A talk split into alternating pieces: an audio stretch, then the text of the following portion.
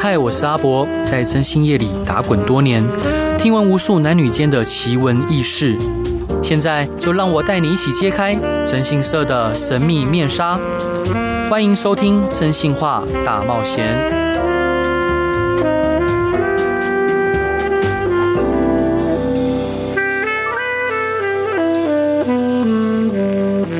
Hello，各位亲爱的听众朋友，大家好，欢迎回到飞碟电台，收听由我真性社阿仔所主持的《真性话大冒险》。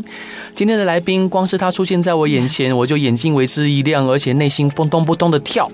能可以请西西介绍一下今天的来宾吗？今天的来宾我也期待很久了。大家都知道，从事当铺业需要具备丰富的经验跟专业知识，以力能够准确的评估当物的价值，并且也需要熟悉各种不同类型的物品，例如珠宝、金属、电子产品等等，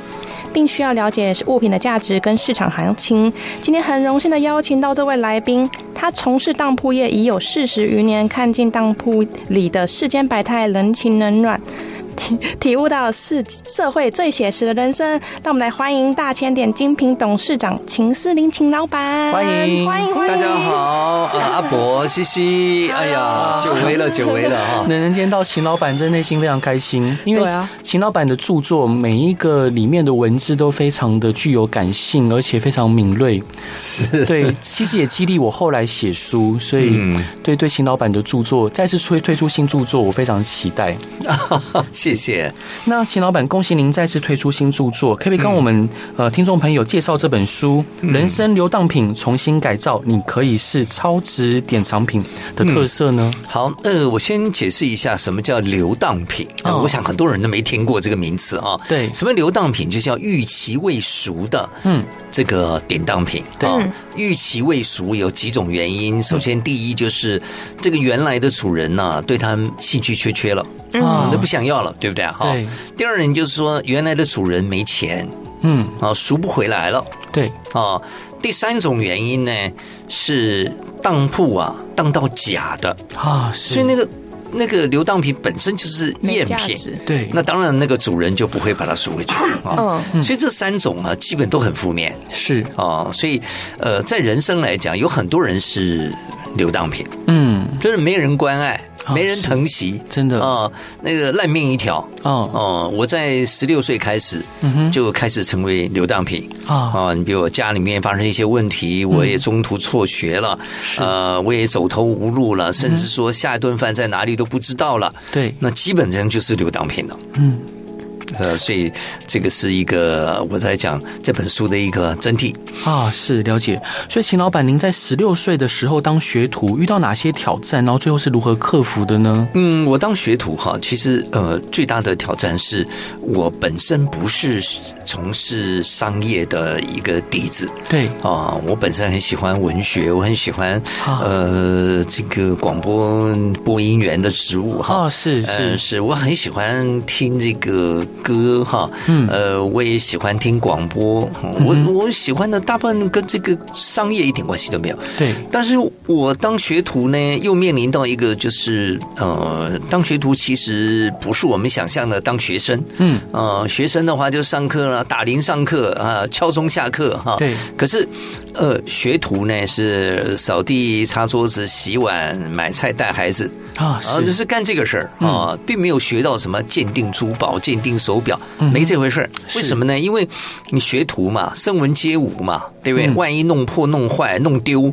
那个那个老板他他赔不起。对啊啊，对啊所以你当学徒，凭良心讲了，好像我们那个时代学修车啦、嗯学理发啦、学做饭啦，就是呃中波塞，对不对哈？对，呃，基本上都是从所谓的扫地、擦桌子开始。没错。嗯那秦老板可以跟我们分享一下从事当铺业以来印象最深刻的典当故事吗？嗯，我在二十九张当票第一集里面啊，讲到有是很多的故事。其实对我终身最难忘的还是那个一张一万五千元的学生证嗯啊是嗯这是一个女生啊，她在这个呃云林高中读完以后，她嗯的成绩非常好。对但是很可惜的是，她父母双亡嗯啊，她的叔叔希望她不要再继续呃读了啊，但是她考上台大哦，她就想要来台北读书。对那那一天呢，他到台北来找家教，嗯、因为找不到路来问我，对啊，问完了以后，那人家的家教也都已经找完了，嗯哼所以说他就嗯含羞带怯的就问我说，可不可以借他一笔钱，是他去注册，嗯所以我就跟他讲说啊。呃，好吧，那我借给你，但是你要把你的学生证拿来给我看，对，啊、表示说你说的是真的。嗯啊，这件故事哈，呃，其实内容是非常感人，我只简简短的说一下哈。嗯在这个人世间呢，有很多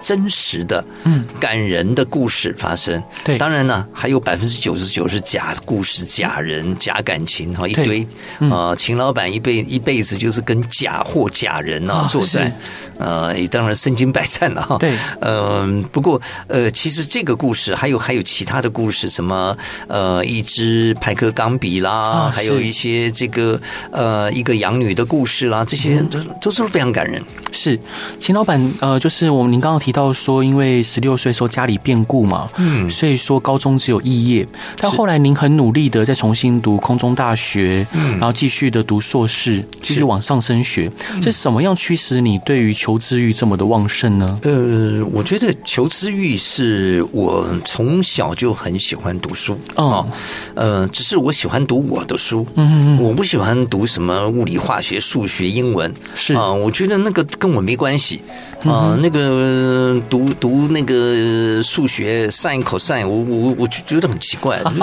我什么时候会才会用到这个东西啊？对嗯那学英文我更奇怪，我说奇怪，这不是外星人在讲的 吗？是，就我学这个要干嘛呢？我周边又没有外星人哈。嗯对，那但是呃，我在四十五岁的时候哈，嗯，我终于哈完成了我人生的一个目标。对这个目标就是我把外债还清啊，是嗯啊。那个时候我就洋洋得意，我觉得、哎呀，我终于成功了哈。是我从十六岁干学徒哈，在人人之下哈，终于怎么样从泥巴堆里钻出了个头来哈嗯嗯嗯，感觉很开心。对，等到我五十岁的时候，我觉得说，哎，我其实我还没开始，嗯，我觉得我还缺少一些什么东西，啊，所以我第一个想法就是说，哎，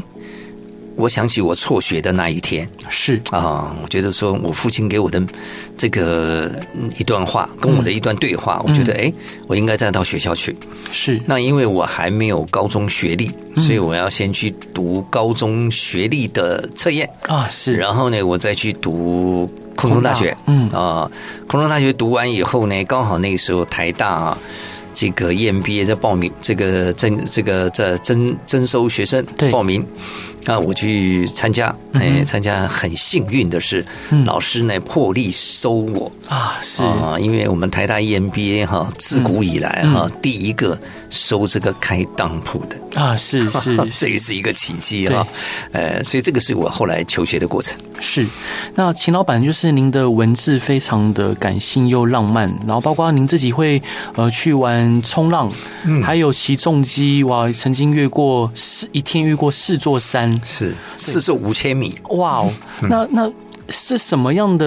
嗯、呃动力驱使您可能就是敢于这样冒险？因为其实在我想象里面，那要骑骑很快又很很有风险呢。啊呃，这里面我觉得跟呃我少年轻狂有关系啊。啊，就我年轻的时候就不安于世，就是屁股很难离开板 凳。是，但是你知道哈，我开当铺，嗯基本上就是无期徒 刑。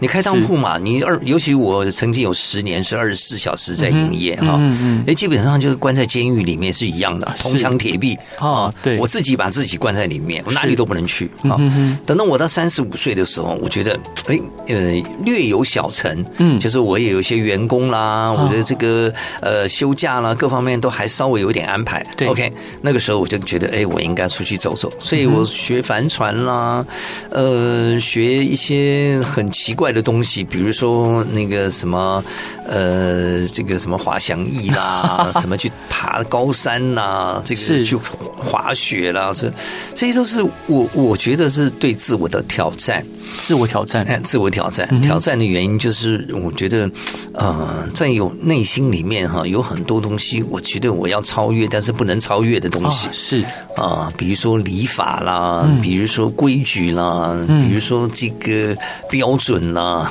这个这个在社会上啊，处处都是这一这一类的东西啊、甚至说你走。过马路你要走斑马线， 是，呃，我不喜欢走斑斑马线，我也是，但是在现实生活里面，你必须要守法。啊，是，啊可是在，在那个海里面，嗯嗯它没有什么法可言。对，啊，在这个骑摩托车的时候哈，我特别要提到的是我骑摩托车，我骑摩托车会骑这么快哈、对一方面本性是这样哈，二方面就是说我在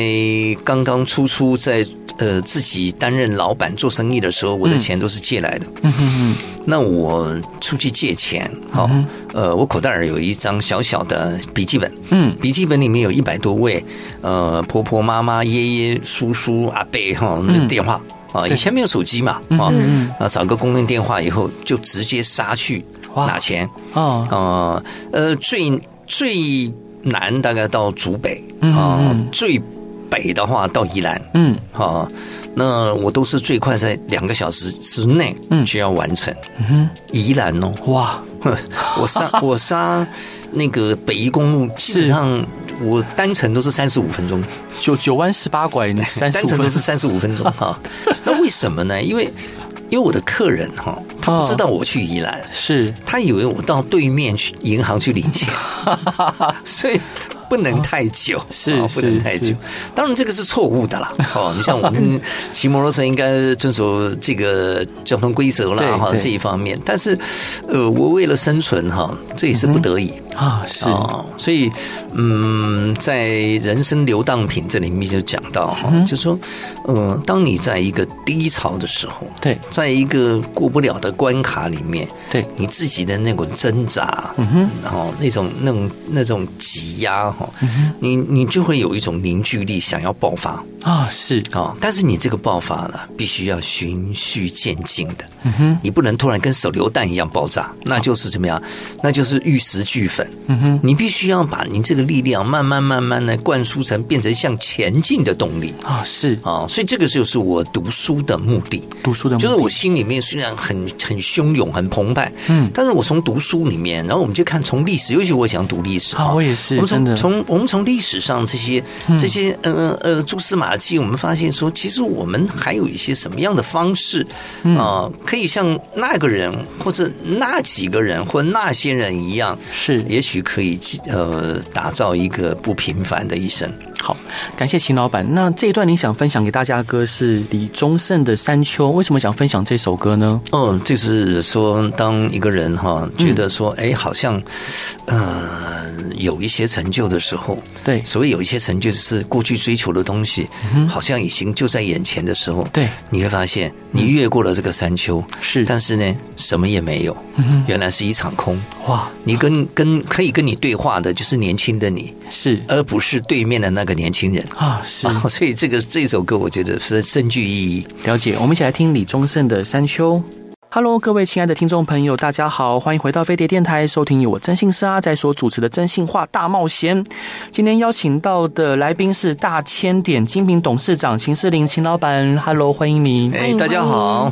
所以秦老板，就是刚刚上一段呢、你有提到说你非常的喜欢历史，嗯。那秦老板，你有没有非常喜欢的历史人物？哦，我最喜欢的历史人物就是李白。哇，为什么？啊为什么？因为李白他这个人呢、嗯狂傲不羁对，啊、没有什么东西可以控制他嗯的思维。对啊然后他对于这个人本的关怀嗯也非常非常的浓厚。是你，看他的诗里面写的句句都是感情的交流，没错，他对于那种贫困的、低下的民众的关心，嗯，还有他对于感情的抒发，啊我觉得是都不会受到任何的限制。对嗯啊，你比如说，呃，政治的啦，或者礼法的限制。对嗯啊，所以他的文学作品也是哈、啊、独创一流啊，是所以这个我我觉得是一个我非常钦佩的文人。是，而且李白在年轻的时候也是狂傲不羁，然后腰间就系着长剑，到处呃行侠仗义。那这是不是也符合秦老板您呃就是年轻时候的样子？我年轻时候因为哈呃很早就进入社会，对，啊，早一点进入社会的人哈、就比较呃老成啊，是，啊，对于嗯利害关系比较敏锐对，啊，为了保护自己，嗯啊，所以我小的时候反而比较谨慎，对，那我比较谨慎，嗯呃，怕得罪人啦，呃，怕吃亏啦，怕上当啦，啊是所以谨言慎行，谨言慎行。啊所以感情压抑就很重嗯嗯嗯啊。我所以，我我们崇拜偶像，啊，反而就认为是偶像所做的事情，我们这个可能这辈子都做不到。嗯嗯嗯，嗯，对于所谓的呃路见不平、拔刀相助这一类的事情，我们这一是辈子都不会做。啊，是是 我们是路见不平，我们先躲起来。 是是， 所以，所以我我觉得这偶像啊，他他在这个时代里面代表一个什么呢？代表一个主流对，啊。这个主流虽然大家都跟不上，但嗯是每个人都很佩服是啊。尤其是在自由民主的社会里面啊，对，呃，这个偶像的这种作用，我觉得是非常非常的重要。嗯然后，所以说我我们读历史的时候，其实你每读到历史的一段，它都会有一些偶像的出现。嗯这些偶像的出现，就有一点像这个呃《正气歌》里面讲到啊的这些是哈、很了不起的人物哈、对嗯对于这种气节的注重啊、你比如苏武牧羊啊是哦我们就觉得苏武牧羊是我们读。小时候读苏武牧羊，那、觉得说，哎，那是童话故事，对不对？哈，嗯对那我们读这个正史，读树牧羊，我觉得、哇，这个人他超了不起，嗯是超了不起哈。所以有的时候人可能为了一件事情，嗯哼，他会怎么样？他是终身哦嗯，来来秉持秉持，啊，嗯这他一辈子就为一件事情。对哦，这种人就非常非常的了不起啊是，啊！我们一般的人呢、啊每天都是为了三顿对啊，很少人为了一件事情终身不渝。嗯，哇，如果遇到这种人，偶像是，啊，这是偶像，因为人只有活一次，嗯啊，很快就死了。对可是有这种人哈、嗯他他不怕死，对，那他就是要把这个事情完成。嗯哦，我就觉得相当了不起。那尤其是对这种事情是正义的、善良的，嗯是公益的，对啊，当然不是坏事情嗯啊嗯。我觉得这样子来讲，所以读历史会启发人很多很多的看法。啊是。那呃，秦老板想冒昧请教，就是那您觉得您这一生最坚持的事情是什么？嗯，OK，呃，因为我从事的是当铺业，对哦，当铺业最给人家看不起的哈，嗯，就是嗯，基本上就是奸佞小人嗯嗯啊，嗯，暴暴力盘剥啦啊，落井是下石啦，对，是吧？这就是就是，不然就是这个呃，收受赃物啦，嗯所以我从事这个行业不是我选择的，对，但是我要把这个行业扭转过来是我的选择，没错，啊，所以我最最积极、最珍惜的就是我要怎么样去抵抗外来的引诱，嗯然后呢，屹立不摇的实现我自己的看法。啊是，哦，这个有点难，但是嗯经过四十年的磨练以后，我觉得它已经成为一种习惯嗯哦，所以这也是为什么我可以在嗯全台湾两千多家当铺里面对，啊脱颖而出。嗯原因就是我从立这个立业以来哈，就一直秉持这个想法，是就是我这一辈子不会做第二种投资，嗯我这一辈子不会选择第二种行业对，啊，我就是希望一这一路走来，嗯呃，一路走到黑，嗯哼等到黎明到的时候，我会发现我是对的，啊啊是，就是把当铺业的真正的本性本嗯哼能拿出来。啊，我听得蛮感动的，因为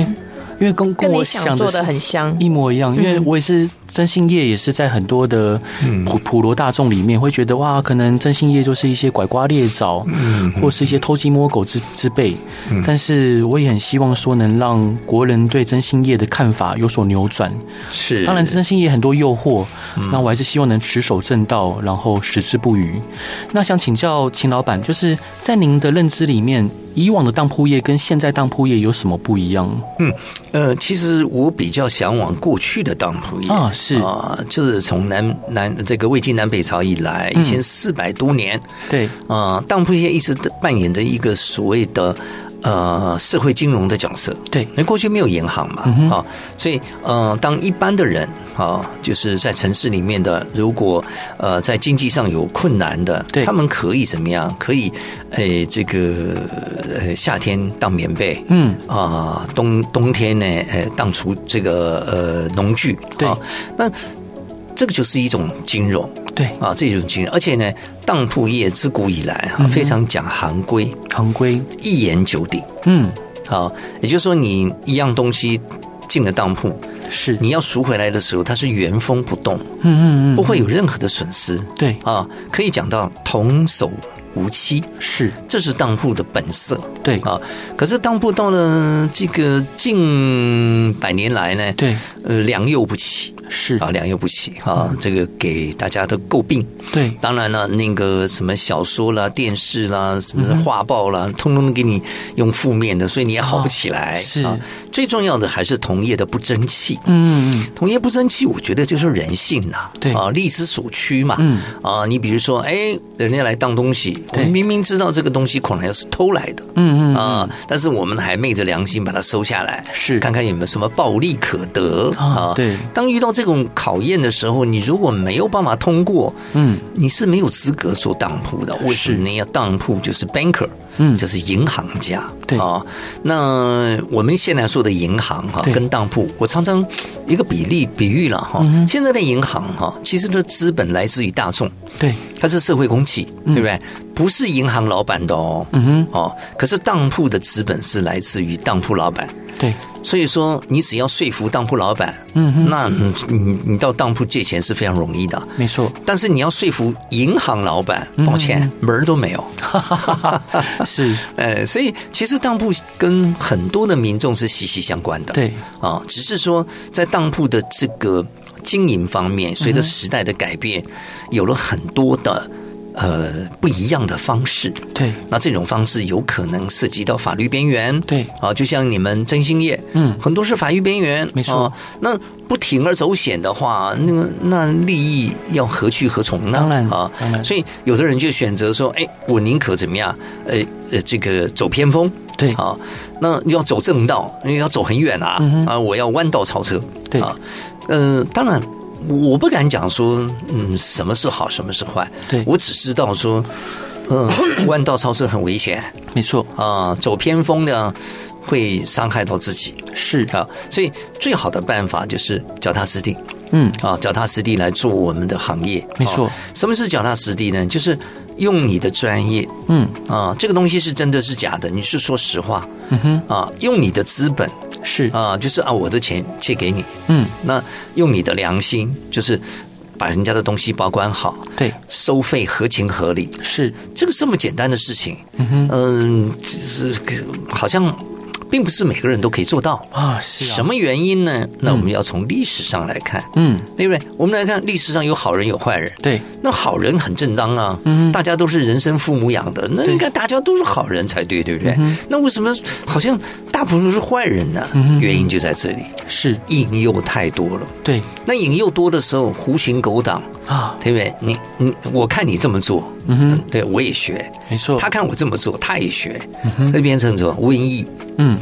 就是贪这个字变成瘟疫。是，当贪变成瘟疫的时候，每个人都感染了，对，哦，那这个社会就乱了。是，啊啊！等到瘟疫退了以后，哎，好人开始慢慢喘口气了，嗯哼，哎，这个社会又健康了。啊，是，呃，所以我们如何能够抵抗这些瘟疫呢？嗯哼要多读书，嗯，多读书，哦哎，多读书，因为书本也会告诉你什么没是错真，什么是假。是。我、真的每一天我都叫我员工读书哎，哦是 是对，然后他们都不读。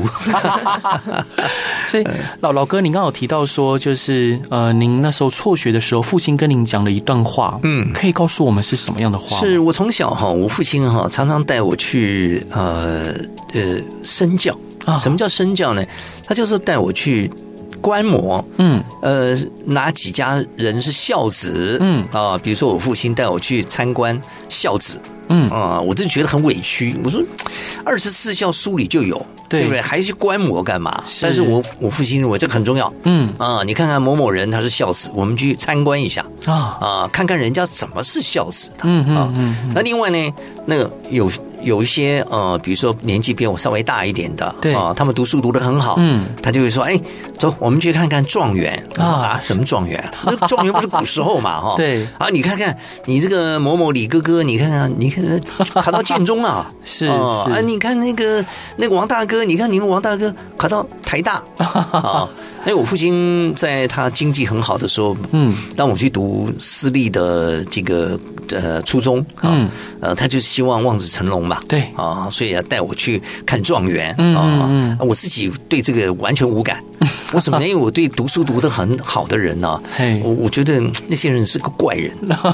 很怪人啊。是当然那是我这里的偏差了。啊哈哈，但是我父亲当然是望子成龙，就是希望我能够读台大。嗯，哦，他一心能够希望说他的三个孩子里面，当然前面两个因为逃难的关系是没有希望了哈。那他希望我们这个老三就我了哈，嗯啊聪明伶俐，有一天可以读台大。是但是有一天我在高中一年级下学期的时候，我去呃呃荣民总医院这个肠胃科医那时候我我父亲得到这个猛暴型肝炎，嗯嗯啊嗯，呃快挂了。对，可是我还是要跟他讲，嗯因为家里面实在是无以为继了哈。嗯那我就跟他讲说啊，我准备要辍学了嗯嗯，啊、嗯那我就想找一个学徒干一干，啊是起码要吃饱饭嘛。嗯啊、我父亲就躺在那个病床上，就沉默了大概三分钟吧，嗯就很虚弱的跟我讲说，叫我要考虑嗯啊、他说你离开学校以后，啊嗯嗯嗯你就从此以后再也不可能回到学校了是啊、那你的人生啊就被框定了嗯啊、就跟爸爸我一样。是啊，那个成就有限了。嗯嗯那我哪里这一这一套？我不理这一套。我说，那我现在吃饱饭比较重要，嗯嗯所以我就扭头就走了。啊是这句话，这个我们父子的对话，对我来讲，虽然我走了，但是我是什么？假装坚强哦，所以我终身难忘这一段对话，因为我知道我父亲对我的期望是非常非常之高的哈。是所以我在呃报考这个台大 E EMBA 的时候，这嗯个我们汤明哲教授他是这个呃考试官，他问我说：“哎，你你都五十五十多岁了，你跑到我们台大来干嘛？”嗯啊，我就跟汤老师讲说：“啊，我爸爸叫我来的。”啊啊，是汤老师笑到，我还五十几岁还你爸爸叫你来的啊， 所以是这就讲到说哈，嗯呃，父亲母亲对子女的爱，对啊，这是无常的，嗯而且是无限的，。对但是自己的自己能够做到的，真的是真的是很渺小。嗯，那唯一的就是可能会转移到自己的孩子身上啊是所以这个就是我们讲的，嗯我们世世代代的中华文化，没错以孝为先。你看，在英文字典里没有“孝”这个字啊，嗯嗯嗯嗯没有这个字啊。对啊，只有中文里边才有孝。嗯孝的意思呢，当然呢，哎哎，我们就是怎么样按照父母对我们的要求，嗯啊，我们尽量能够做一个正人君子是啊。我想没有一个人父亲母亲想那个想说他儿子要发财对啊，会像郭台铭那么有钱嗯啊。呃，我想每一个呃父母亲都希望孩子健康，嗯然后呢，哎，规规矩矩做人。是哎，这个就是我觉得，就是我们中华传统伦理所说的，嗯啊，呃，成为一个有用的人人，是哎好，感谢秦大哥的分享，其实蛮感动 的。那秦大哥这段想要分享给大家的歌是蔡淳佳的《陪我看日出》，为什么想分享这首歌呢？嗯，因为我觉得这首歌像我跟我太太的这个 呃这一生的缘分，啊，是是我觉得我我非常非常非常的这个嗯呃感佩 她。好，我们一起来听这首歌。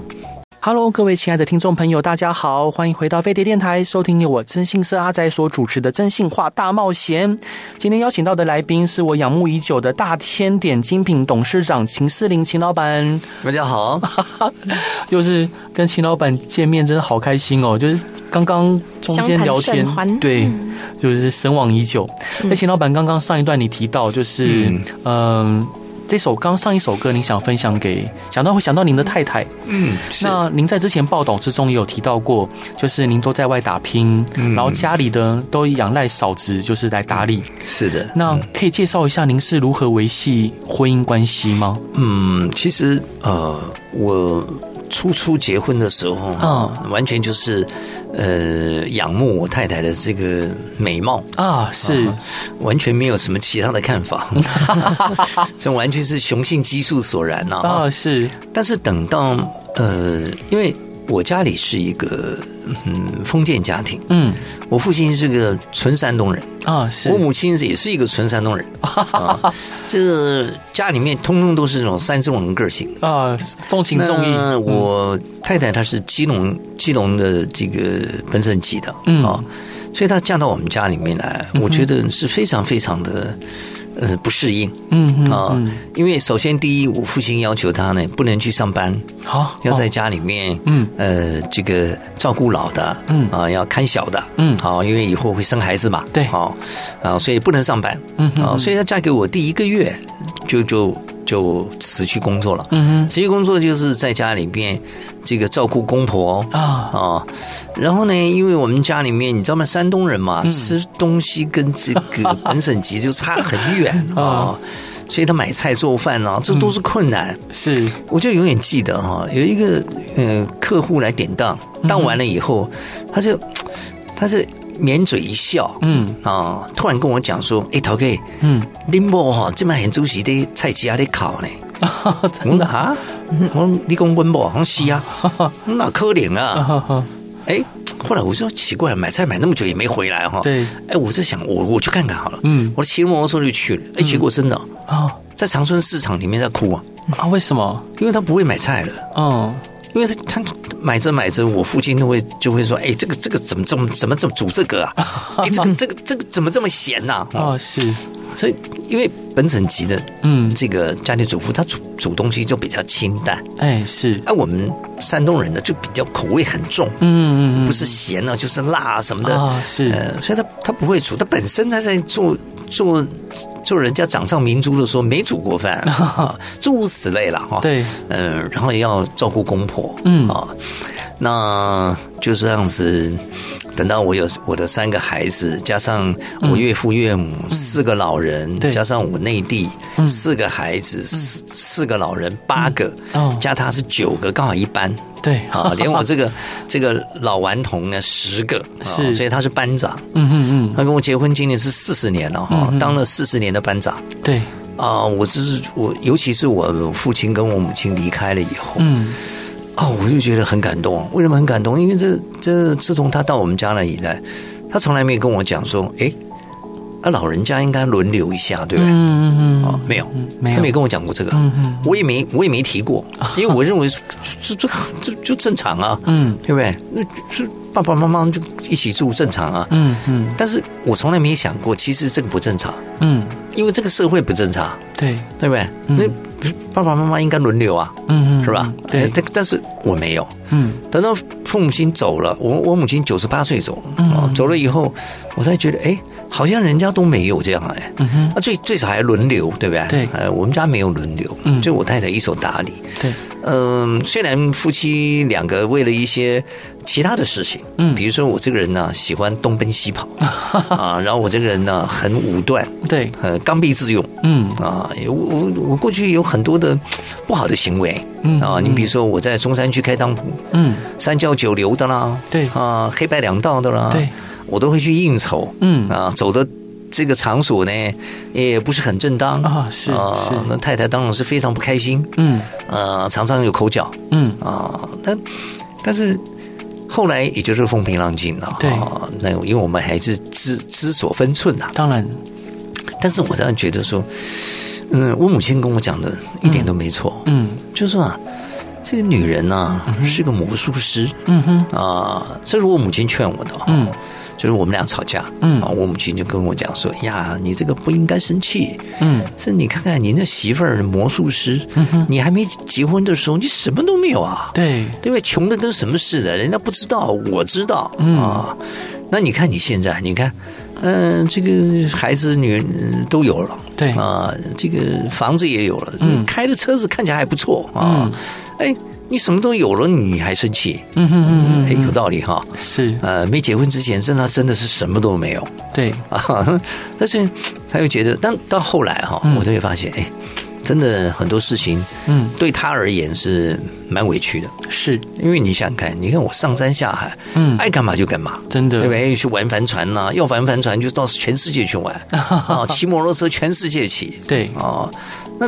在我来讲，那我就是好像悠游于武林之中的大侠，嗯嗯嗯，但是没有想到大侠的太太是很难当的、没错，是不是啊？嗯每个人来找茬的都来找大侠的 家，对不对？因为大侠不在，对 啊、所以呃，所以我觉得《陪我看日出》这一首歌给我的这个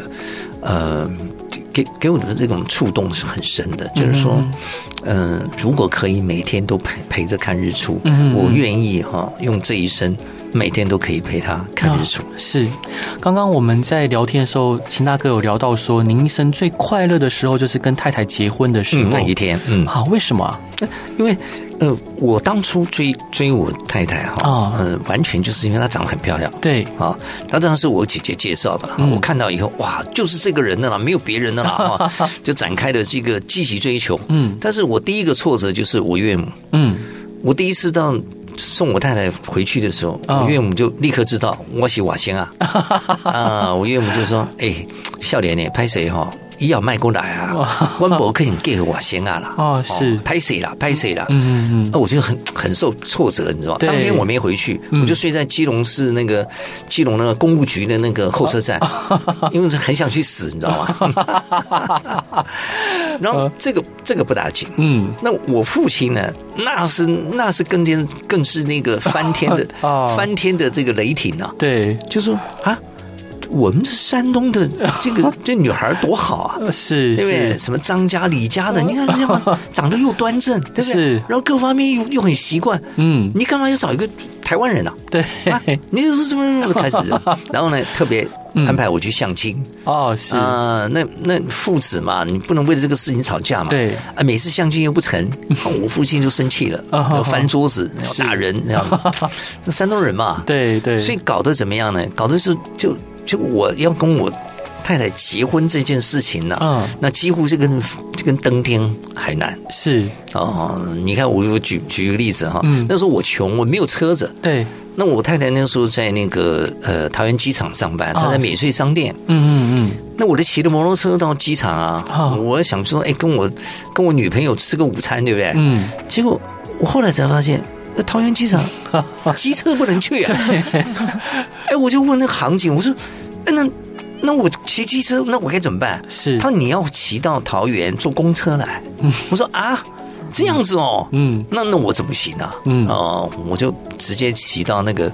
那个桃园那个货运站，嗯，哦是，机场货运站。对后来跟一个货运站的警卫啊搞得很好，嗯 所以以后我都骑摩托 车去。是，啊所以这那个当时的情况啦、嗯啊，就不管是天时地利人和这三个都没有条件，嗯嗯嗯所以我结婚那一天啊，哎呀，超开心啊！是我想哇，真的，这我真的终于结婚了，哇，这太棒了啊！啊是呃，，所以非常，我每次去参加人家的婚礼啊，嗯哼啊我就想到我那天结婚，嗯哇，这超开心。嗯哼。哦，这简直是不可能的事情都可以完成哈。对，呃，所以是吧？上帝的安排往往是奇妙的。真的感谢主，感 谢。所以秦大哥也是基督徒吗？不是，我是佛教徒哦，是是呃但是是但是我觉得这一切的缘分 哈，都是都是这样，都是冥冥中的注定。是。那秦大哥，您有提到说您有三个孩子，嗯，那这三个孩子，您对他的教养跟教育有什么样有别于不同人的地方，或者有什么特别的期许吗？啊，说到这个是我人生最大的遗憾啊，是基本上差不多是零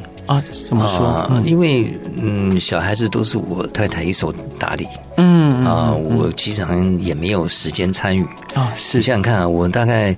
呃，我的我的当铺大概都是在就是二十四小时营业十年以后，嗯，大概就是十二点，嗯十二点呃打烊，对，呃七点开门，七点开门，每天每天呃星期天、星期日也是一样哈。那后来呢，有些员工受不了了，嗯哼啊、就要求说那不要那么早，然后我们呢就是八点，嗯哼嗯，啊、然后每天，哦，那甚至过年过节，那比平常更忙，嗯哼，啊，那也因为这个原因，是，所以子女的教育，基本我没参与，嗯哼嗯哼哦，那没参与，你就会，你想我回去的时候，小孩都睡了，啊，是，是真吧？的小孩去上学的时候，我还在睡，对，啊，所以当然有一些这个子女的这个亲子教育，我做的很差，嗯然后再来，因为我从事生意，对，从事生意的人，商人呢、嗯我常常讲，商人跟妓女差不多。嗯为什么呢？你有什么事不敢讲啊，是，哦？你的你的七情六欲不能表白，对嗯对不对？你你不能说我看你不顺眼，我就是不卖你，啊这不是商人，对嗯对不对？那客人不管讲怎么讲，以客为尊是啊、就算他耍流氓，嗯我们也要称称称称呃是是是，好好好，对不对？啊对啊、所以你会把那一些压抑在心里的，在最薄弱的地方突破，嗯就是说对你回家了，嗯你就可能要发脾气了。是，是不是啊？呀，这个不好吃，然后怎么样？然嗯后看到孩子，哎，你看那个读书读不好，怎么样？啊，是，这个是极不好的，你知道吗？嗯哦，所以孩子们看到我，那看到鬼一 样。嗯，呃但好在哈，妈妈教的很好，哎嗯是所以是，哎，慢慢慢慢慢慢，孩子就长大了，是也把过去爸爸那一那一套横行霸道的那一套呢，也都释怀了啊哦是可是出来混都是要还的。嗯嗯嗯啊嗯，，感情呢就是长城，对那是一块一块砖砌起来的。对，没错，那不是三 D 列印，对不 对？是所以你就是缺了，嗯，你就是缺了那个长城 对，啊！因为因为缺多少呢？哎，万里长城嘛，你刚刚缺了九千九百九 十里。是 是，所以，呃呃，小孩子这个妈妈都很很哎感亲情非常好。对啊，跟我的话就是，哎呀，有三个孩子啊，一商量，哎呀，麦田阿姨 呢，哎呀，还要假装听一听就好了。啊，所以真哎这可哦个惜。啊是我最弱的一个部分。是，谢谢秦大哥今天的分享。那各位听众朋友，秦大哥的最新的著作《流人生流荡品：重新改造》，你可以是超值典商品。那现在在哪边可以买得到呢？书店都可以，哦要各博大客来书也行。啊，是，嗯，真感谢秦大哥今天的分享，哪里真哪里能见到您太开心了。 哪里哪里，我也非常感谢您。那秦大哥，您最后一段想分享给大家的歌是张韶涵的《隐形的翅膀》，为什么想分享这首歌呢？嗯，我我在想哈，我们每个人哈都想起飞，嗯哦，但是没有翅膀是不能起飞的。嗯，可是我们又看到很多人都在飞，是，哦，那我们就很向往，嗯，说我也要像他一样能够对飞起来。是哦，所以能够飞起来啊，第一要有翅膀，嗯，对不对？那那个翅膀是什么呢？我想我们生下来哈，那母亲是我们的翅膀。嗯哼，啊、我们有了这个翅膀，我们就可以慢慢慢慢茁壮哈。对哦那再来就是师长是我们的翅膀对，啊、我们就是学着怎么去飞。嗯啊、那再来可能就是我的家人是我们的翅膀，对，就是你可你可以飞，也可以飞得很久。嗯哼，原因是你的心里面的支撑是够强的啊、嗯哼嗯，那最后呢，你可以飞，而且呢，可以翱翔在你自己的思想范围的宇宙里面的话，嗯那要就是要靠你自己怎么样做，呃，利他的贡献。嗯嗯就是你觉得你在这个飞扬。飞翔是是是有目的的，啊，是，啊、不是没目的的。嗯所以当你有目的的时候，你就可以飞得很久很久，嗯啊、很远很远。嗯，是，呃，这个就是我觉得翅膀，那这种翅膀当然是隐形的了。嗯这些隐形的翅膀，呃，都是人家给我们的。对，呃，这个是要感谢这些给我们翅膀的人。嗯，感谢，谢谢秦大哥今天的分享，也谢大秦大哥的分享也带给我力量。那也希望听众朋友喜欢今天的广播节目，然后如果有任何想要问的问题或想要听的案例，或遇到任何疑难杂症，都欢迎来到真心是阿宅的粉丝团与我分享。也再次谢谢秦大哥，谢谢谢谢大谢谢家，秦大哥晚安，谢谢拜拜，谢谢拜。